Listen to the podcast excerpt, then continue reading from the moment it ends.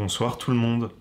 Bienvenue dans votre cinquième rendez-vous pour Cinéphile Insomniaque qui s'enregistre tandis que la période de Noël se rapproche. Dernier phare à l'horizon de l'année de merde qu'a été 2020 que l'on souhaite tous voir se terminer au plus vite. Et Noël, eh bien, on avait déjà commencé à y pénétrer un petit peu avec euh, le sujet que vous aviez choisi la semaine dernière, en votant sur Twitter et Instagram at Cinéma, pour ceux qui souhaiteraient pouvoir ajouter leur voix au chapitre dans le choix du sujet de la semaine. Vous aviez décidé que l'on parlerait des films de l'enfance, et vous avez cette fois-ci choisi que l'on reste dans un thème sensiblement équivalent puisqu'il s'agit de la violence au cinéma, le sujet qui est arrivé en tête de vos votes sur les réseaux sociaux et duquel nous allons donc parler maintenant.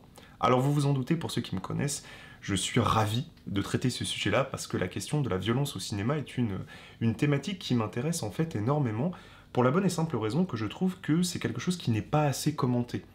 En fait, ou lorsque ça l'est, c'est toujours euh, sous un angle un peu moral, moralisateur. Euh, on est fort nombreux et nombreuses à avoir lu euh, moult critiques qui nous disaient Oh mon dieu, ce film est si choquant, ce film est si horrible, il est irregardable, comme si la violence au cinéma était simplement une question de, je sais pas, de, de, tester en fait la, la, force du spectateur à rester, à continuer de visionner le film, et qu'elle n'était finalement que ça en fait, qu'une sorte de challenge de visionnage, et absolument pas un propos artistique, quelque chose qu'il faudrait venir questionner, qu'il faudrait venir interroger. Et c'est vraiment, je trouve, alors c'est mon avis personnel, hein, peut-être que certains et certaines ne seront pas d'accord avec ça, mais je trouve que la violence au cinéma, c'est vraiment un impensé du, cinéma contemporain. Il y a vraiment quelque chose de... C'est le grand absent. En fait, comme, euh, comme le sexe, par exemple aussi, le, sexe au cinéma, la question de la représentation du sexe au cinéma, est aussi quelque chose que je trouve très peu analysé, alors que ce sont des, sujets éminemment passionnants, d'autant plus parce que justement, ils touchent à une certaine intimité, ils viennent nous chercher dans, dans ce que l'on a de, plus personnel, dans, dans ce que l'on peut avoir de plus, de plus oui, de, de plus intime, de plus violent à investir dans la fiction. Et ce sont des sujets dont il est, je trouve, très intéressant et très pertinent de parler, en tout cas. Mais le fait est, je le constate, que la violence, c'est, basiquement, si on pouvait résumer la chose, soit un thème que l'on traite en disant « Waouh, c'est trop cool, euh, il y a un côté un peu défouloir euh, dans ce film, on prend du plaisir, etc. » Soit, au contraire, c'est euh, la dimension « Oh mon Dieu, ce film est irregardable, ce film est est impossible. Mais comment le réalisateur, la réalisatrice a-t-il pu, a-t-elle pu aller aussi loin dans la représentation? Oh mon Dieu, euh, où va le monde? Le cinéma est mort, c'est vulgaire, c'est de la provocation, etc. Je propose que nous dédions ce podcast à James Quant, que nous avons à de multiples reprises insulté sur cette chaîne, qui est, pour ceux qui ne le savent pas, le critique américain qui a théorisé le mouvement du New French Extremism, je mets entre parenthèses, entre guillemets, euh, mouvement, hein, puisque j'ai consacré une vidéo euh, à, l'époque entière à ce sujet sur à quel point est-ce que c'était une arnaque intellectuelle, et James Quant, comme la majorité des critiques aujourd'hui, faisait une lecture strictement morale, en fait, de, cette question-là, une lecture strictement de...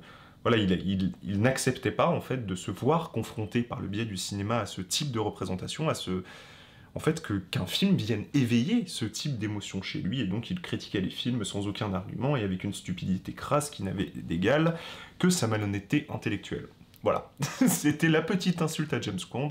J'ai mis une pièce dans le jukebox, nous pouvons continuer. Alors pour reprendre justement cette dichotomie que j'évoquais un peu avant, on peut vraiment catégoriser, je crois, la violence au cinéma en deux pôles bien distincts. D'abord, il y a la violence dont on jouit, en quelque sorte, c'est-à-dire la violence euh, que l'on est content en fait de se voir réaliser à l'écran, qui, qui est libératrice en fait, qui dans sa représentation de destruction, que ce soit des corps, des bâtiments, des individus, enfin bref, voilà, c'est quelque chose qui vient toucher à une forme de, libération, voilà, comme si on, s'expurgeait de, ces, ces, pulsions de colère qu'on pouvait avoir en nous et qui font que l'on va, voilà, oui, euh, prendre plaisir à la destruction d'autrui, à la destruction des corps. Ces choses qui sont finalement assez malsaines. Il y a, quelque chose d'assez fascinant d'ailleurs là-dedans. De voir que toute une partie, que ce soit du cinéma d'action, on pense notamment à, The Raid de, Gareth Evans, ou même à un certain type de film d'horreur, on pense par exemple au torture porn, qui sont des représentations en fait de destruction qui sont de destruction du corps, de violence vraiment physique, brutale, quelque chose qui vient, qui vient entailler, entailler littéralement euh, l'humain dans sa chair et dans son âme, qui sont en fait bizarrement des films que très peu de gens rejettent. C'est très intéressant ça, on n'a jamais vu, en tout cas rarement, je ne sais pas si c'est votre cas, des gens reprocher à la saga Saw, par exemple la saga d'horreur Saw, euh, d'être fondamentalement amoral. On ne reproche pas ça à Saw, on ne dit pas que Saw est un film irregardable, on dit soit que c'est un film divertissant, soit que c'est un film con. Mais je trouve en tout cas intéressant de remarquer qu'avec ce type de film-là, que ce soit les, films d'action gore, entre guillemets, ou en tout cas les films d'action qui, mettent en scène une destruction des corps de façon très frontale, et les films d'horreur, on est quand même dans une approche de la violence qui est fondamentalement jouissive, qui est fondamentalement festive. Moi, quand je regarde des films d'horreur, je sais pas moi à quoi est-ce qu'on peut penser. Bah, le film de zombies, excellent exemple, qui vient mixer les deux, justement, ces deux dimensions-là, de films d'action et de films euh, d'horreur. Ce sont des films qui sont là strictement pour nous divertir. On n'est pas, on ne se sent pas, comment dire, attaqué dans notre confort intime, émotionnel et moral de spectateur lorsque l'on regarde ce type de film.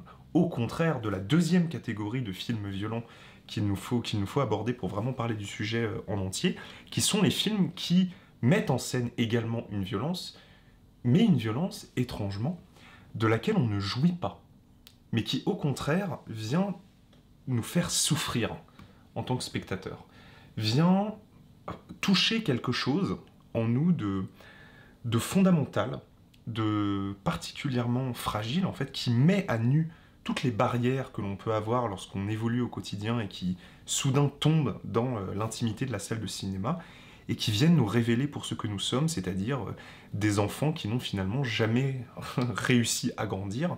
Et ces films-là qui viennent vraiment nous, nous chercher sur, euh, sur nos plates-bandes et vraiment nous, mettre dans un état de, de souffrance réelle, ce sont selon moi les films les plus intéressants à évidemment représenter la violence, parce que ce sont les films qui tout simplement viennent nous toucher dans notre âme. Et la question de cette violence-là, qui vient toucher l'âme de son spectateur, c'est le sens même du cinéma.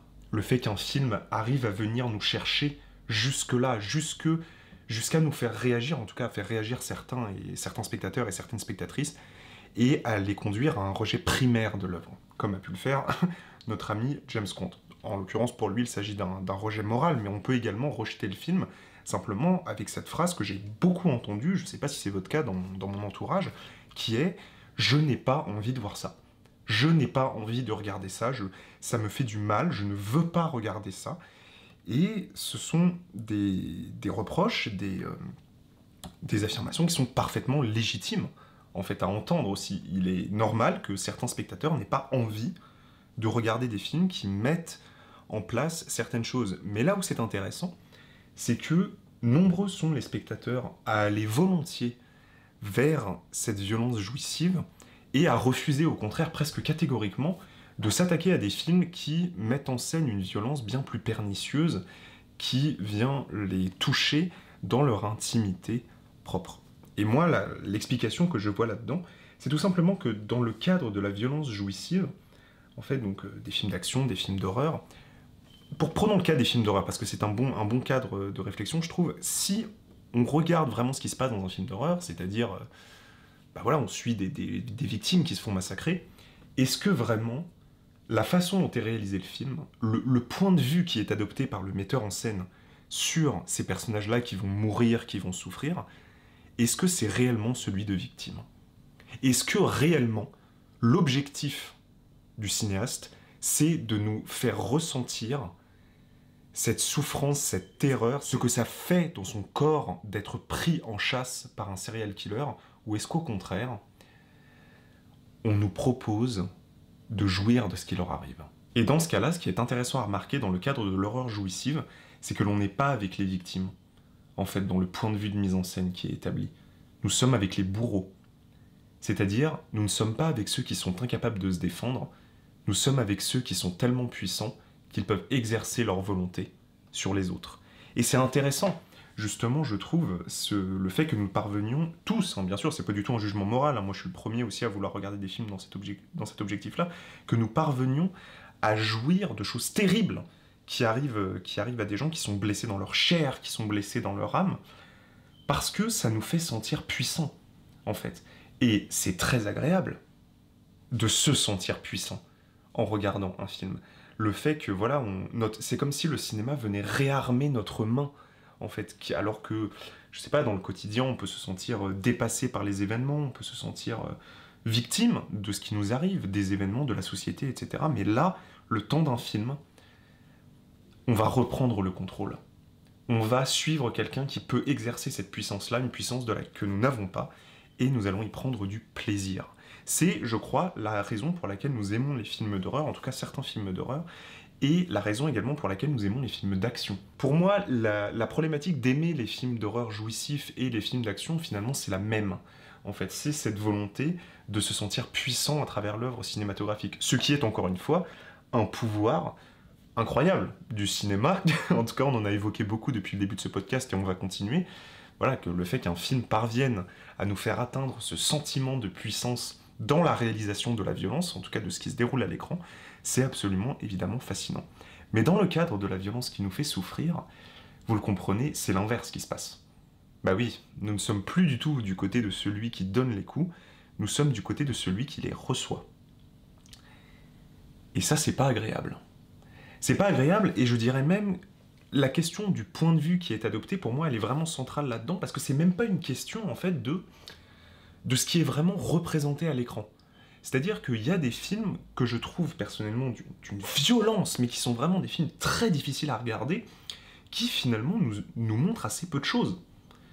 Quand on prend l'exemple, je sais pas, prenons un exemple, euh, l'exemple du film euh, Festen, par exemple, on va prendre l'exemple des films sur la pédophilie parce que c'est un bon exemple de violence cinématographique parce que c'est une violence qu'on ne peut pas montrer. Donc si on prend l'exemple des films comme Festen, comme Mysterious Skin, qui sont pour moi les deux chefs-d'œuvre du genre, si on peut appeler ça un genre, ce sont des films qui nous font nous sentir incroyablement mal à l'aise, qui provoquent chez nous, en tout cas c'est mon cas, une vraie souffrance émotionnelle. En tant que spectateur, moi je, quand je regarde en particulier Mysterious Skin, un peu moins Feston, mais en, particulier Mysterious Skin, il y a vraiment, je souffre en regardant le film. Et ce qu'on me montre est d'une violence absolue. Je veux dire, on parle de viol d'enfants, ce sont quand même des, thématiques un tout petit peu, euh, voilà, un tout petit peu graves, un tout petit peu douloureuses à regarder. Euh, mais pour autant, on ne me montre rien. On ne me montre rien. La seule chose que l'on me dit, à travers le processus de mise en scène, c'est par le biais de cette caméra, tu es du côté des victimes. Et donc tu souffres avec eux. Ce qui, en fait, à, l'inverse complet de, euh, de, la violence jouissive, vient nous toucher dans notre empathie la plus, profonde. Parce que là où la violence jouissive vient, en tout cas c'est ma vision des choses, hein, vient nous, comment dire, nous faire exister en tant qu'être supérieur, c'est toujours agréable de se sentir au sommet de la chaîne alimentaire, hein, que, ce soit euh, dans le cinéma, dans le jeu vidéo, c'est toujours très agréable de se sentir puissant. Là au contraire, on est rappelé non pas à un sentiment de distanciation, de hiérarchie, mais à un pur sentiment d'empathie.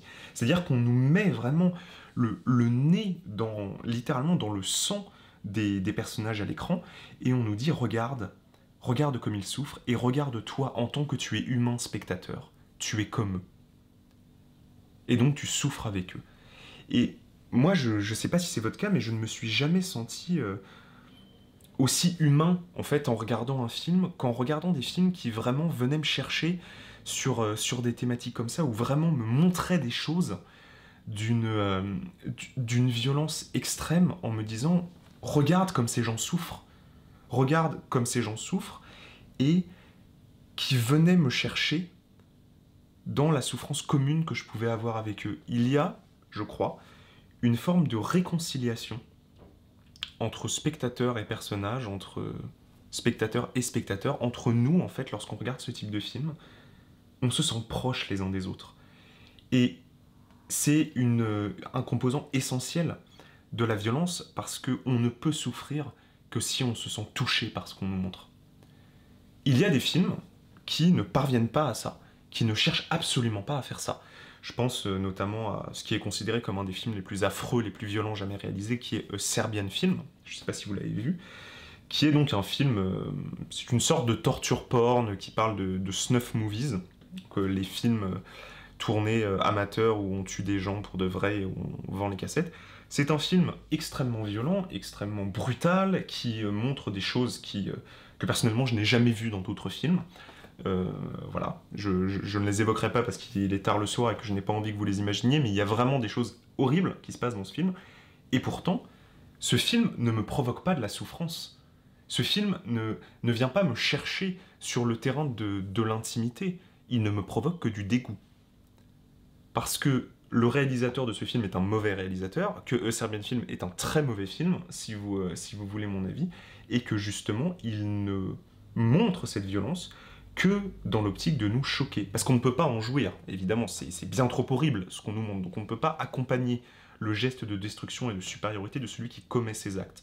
Par contre, on ne peut pas non plus entrer en empathie avec ce personnage, tout simplement parce que ce qu'il fait est tellement ignoble et le film est tellement mal écrit, tellement euh, peu caractérisé, tellement peu réfléchi du point de vue de sa mise en scène, qu'en fait on est juste parfaitement extérieur à une, avalanche de dégueulasserie qui n'a fondamentalement aucun intérêt. En tout cas, vraiment, si quelqu'un a vu un intérêt dans cette merde, j'emploie le mot, je, n'hésite pas à l'employer. Pour moi, le Serbian Film, c'est vraiment un film qui m'a qui m'a énervé en fait parce qu'il m'a fait m'a fait me dire putain mais c'est à cause de ce genre de merde que des connards comme James Quant viennent nous dire euh, oui, le cinéma, la violence au cinéma, celle qui vient nous chercher dans ce qu'on a d'intime, ce n'est là que pour choquer. Mais non, c'est pas là que pour choquer, c'est juste qu'il y a des imbéciles, comme le réalisateur de ce film-là, qui en effet n'ont pour seule intention de mise en scène que de nous montrer ce qu'il y a de plus dégueulasse à représenter, comme si c'était une fin en soi, alors que non, la violence n'est jamais une fin en soi. La violence n'a d'intérêt au cinéma que si elle vient nous chercher justement dans cette, euh, dans cette intimité, si elle vient nous faire ressentir. Moi personnellement, je sais pas vous, mais j'en ai rien à foutre de regarder des images dégueulasses. Une image ne m'atteint en tant que spectateur, là je parle vraiment purement dans mon cas personnel, une image ne m'atteint en tant que spectateur que si je me sens proche de ce qui se passe à l'écran, que si je me sens euh, en empathie, en fait, profonde avec ce qui arrive à ces personnages. Et c'est là où j'aimerais mettre justement en parallèle et en opposition avec euh, A Serbian Film, un autre long métrage que j'ai choisi pour illustrer, euh, pour illustrer cet épisode, qui est Irréversible de Gaspard Noé. Irréversible, c'est un film, vous le savez bien sûr, qui est, réputé, qui est euh, précédé d'une réputation sulfureuse, où tout le monde nous explique que c'est l'un des films les plus violents jamais réalisés, que c'est irregardable, que c'est insoutenable. Voilà, ce sont des reproches qui sont très connus à montrer au film, que c'est un film qui est absolument amoral dans ce qu'il montre, ce avec quoi je ne suis absolument pas d'accord fondamentalement pas d'accord. Non pas que ce que montre le film ne soit pas horrible, parce qu'en effet, Irréversible est un film très difficile à regarder et très violent, mais c'est tout l'inverse de Serbian Film en fait, dans sa volonté de mise en scène. Et là, justement, on est dans du vrai cinéma, on est dans une vraie invention, réinvention, j'emploie le, terme, il est puissant, mais je l'emploie vraiment euh, à dessein, dans une réinvention de la représentation de la violence au cinéma. Parce que ce que fait Irréversible, en nous montrant cette violence-là, il ne nous la montre qu'à partir du moment où nous avons construit une empathie totale avec les personnages. Et c'est justement parce que Gaspard Noé prend le temps d'installer cette empathie-là, qu'il prend le temps de construire des personnages qui sont forts, de construire des, relations entre ces personnages qui sont puissantes, qui nous paraissent réelles, qui, qui nous donnent envie de, d'aller dans ces soirées avec eux, qui nous donnent envie de, de les voir réussir leur quête pour retrouver celui qui a fait du mal à, Monica Bellucci dans le film, que lorsque l'on arrive à la scène de viol, la scène de viol centrale du film, bah tout de suite, euh, tout de suite ça nous touche en plein cœur en fait. Là, il se passe quelque chose à l'écran. C'est-à-dire que là, on est vraiment dans une dans une approche, non pas évidemment frontale, parce que la, scène est très frontale, mais surtout dans une approche intime de ce qui nous est montré. Et c'est là où, c'est sur ce point-là que j'aimerais insister, et pourquoi Irréversible est un chef-d'œuvre, c'est que Irréversible ne se contente pas de nous montrer un viol. Irréversible nous montre un viol pendant 13 minutes. Et pourquoi est-ce que Gaspard Noé nous montre ce viol pendant 13 minutes? Tout simplement parce que un viol, en tout cas ce viol-là, a duré 13 minutes. C'est-à-dire qu'en fait, il nous fait vivre la violence que subit ce personnage dans la durée réelle où elle est subie. Et c'est ça qui rend cette scène si bouleversante, si difficile à regarder et si incroyable, c'est que la violence ne s'arrête pas tant que le personnage n'a pas fini de souffrir. Et cette façon de, nous mettre au plus près de la douleur, de, ce qu'il peut y avoir de, terrible et de destructeur dans ce que vit le personnage, en fait, c'est fondamentalement humaniste de faire ça. Et c'est là où je, où je suis en désaccord complet avec ceux qui, euh, qui, accusent Irréversible d'être une immondice euh, provocatrice, prétentieuse et amorale, c'est que pour moi c'est tout l'inverse. En fait, justement, le, fait de nous faire vivre la réalité de cette, de cette souffrance-là de façon aussi frontale et dans une durée exacte par rapport à l'acte qui est commis, ça nous permet d'entrer en connexion avec cette femme. Ça nous permet de, non pas évidemment de comprendre ce qui lui arrive, parce que c'est impossible, le, cinéma est une barrière, mais en tout cas, de pousser cette compréhension à son maximum par le biais du médium cinématographique. Il y a quelque chose de tellement vrai dans cette scène que c'est ça qui la rend irregardable. C'est qu'elle nous met au contact de la réalité d'une violence dont on sait que d'autres l'ont vécu dans leur chair, et que nous sommes en train d'y assister en la vivant par le biais du cinéma, à une bien moindre mesure bien sûr, dans la nôtre de chair. Parce que le film nous a fait entrer en empathie avec ces personnages, parce que le film nous a nous a quelque part aussi fait comprendre que non seulement nous souffrons pour eux, mais nous souffrons aussi parce que nous savons que ça pourrait nous arriver. C'est ça aussi qu'il y a de, terrible dans la violence euh, qui n'a pas pour objectif de nous faire jouir de quoi que ce soit, mais dans la violence qui est pure souffrance, c'est qu'en fait elle nous met dans un statut de, proie. Et finalement c'est uniquement une, une question de mise en scène. C'est uniquement une question de réalisation. Je prenais l'exemple des films d'horreur un petit peu avant, mais il y a des films d'horreur qui nous placent du point de vue des personnages qui subissent la violence. Et ce sont d'ailleurs des films qui sont bien plus, bien plus impactants que d'autres. Pourquoi est-ce que Martyr de Pascal Logier est un film beaucoup plus intéressant que Saut Parce que Martyr nous met au contact, nous met en empathie avec ces femmes, nous met en empathie avec leurs souffrances, nous fait souffrir avec elles, et non pas les regards de souffrir du point de vue du meurtrier. Et vraiment, je ne comprends pas pourquoi est-ce que ce n'est pas quelque chose qui est plus interrogé dans, la critique, dans la réflexion sur le cinéma, la question du point de vue sur la violence. Parce que tous sont là, toutes et toutes sont là en train de nous dire oui, alors quelle est euh, la place du réalisateur dans ce qu'il filme? Est-ce que le réalisateur est en train de jouir de ce qu'il filme ou pas? Mais c'est pas ça la question. La question c'est moi, spectateur, face à ce que je regarde, est-ce que je jouis de ce que je regarde ou est-ce que j'en souffre? La violence au cinéma n'est pas une affaire morale c'est une affaire d'empathie. C'est vraiment une question qui est passionnante selon moi parce que depuis sa, dimension extrême évidemment de représentation, c'est une thématique, la violence, qui vient interroger fondamentalement ce que nous sommes. Dans toute son ambiguïté d'ailleurs, parce que oui, c'est agréable de se sentir supérieur, d'être au sommet de la chaîne alimentaire, de savoir que l'on peut exercer une puissance, mais finalement, nous sommes aussi une espèce douée d'empathie, et nous nous sentons proches de nos semblables. Et cette ambiguïté-là, ces, ces fondements de ce que nous sommes, c'est Michael Haneke qui disait que, euh, que l'humanité ne se révèle que dans la violence, parce que c'est confronté à la violence que les masques tombent et que nous nous révélons vraiment dans, dans ce que nous sommes. Et je pense que c'est une réflexion cinématographique qui est extrêmement puissante et qui nous permet de comprendre un peu mieux pourquoi est-ce que certains cinéastes euh, choisissent de représenter ces choses-là, choisissent de placer leurs spectateurs dans ces positions-là, parce que la violence est un puissant catalyseur qui nous permet de, bah, de nous révéler un petit peu plus en tant que spectateurs et de nous explorer à travers le médium cinématographique pour le meilleur et pour le pire, bien évidemment. Voilà, merci d'avoir écouté cet épisode sur euh, la violence au cinéma jusqu'au bout. J'espère que, que, ces réflexions nocturnes vous auront intéressé et que peut-être elles en auront suscité euh, certaines chez vous de réflexions. N'hésitez pas à aimer ce podcast, à laisser un commentaire pour partager une idée de sujet notamment, ou pour réagir à ce que j'ai pu dire. N'hésitez pas non plus à le partager, le podcast, pour permettre à de nouveaux auditeurs, de nouvelles auditrices de le découvrir. Ça nous permet de le faire vivre. Et moi, je vous dis à très vite pour encore plus de cinéma Salut tout le monde.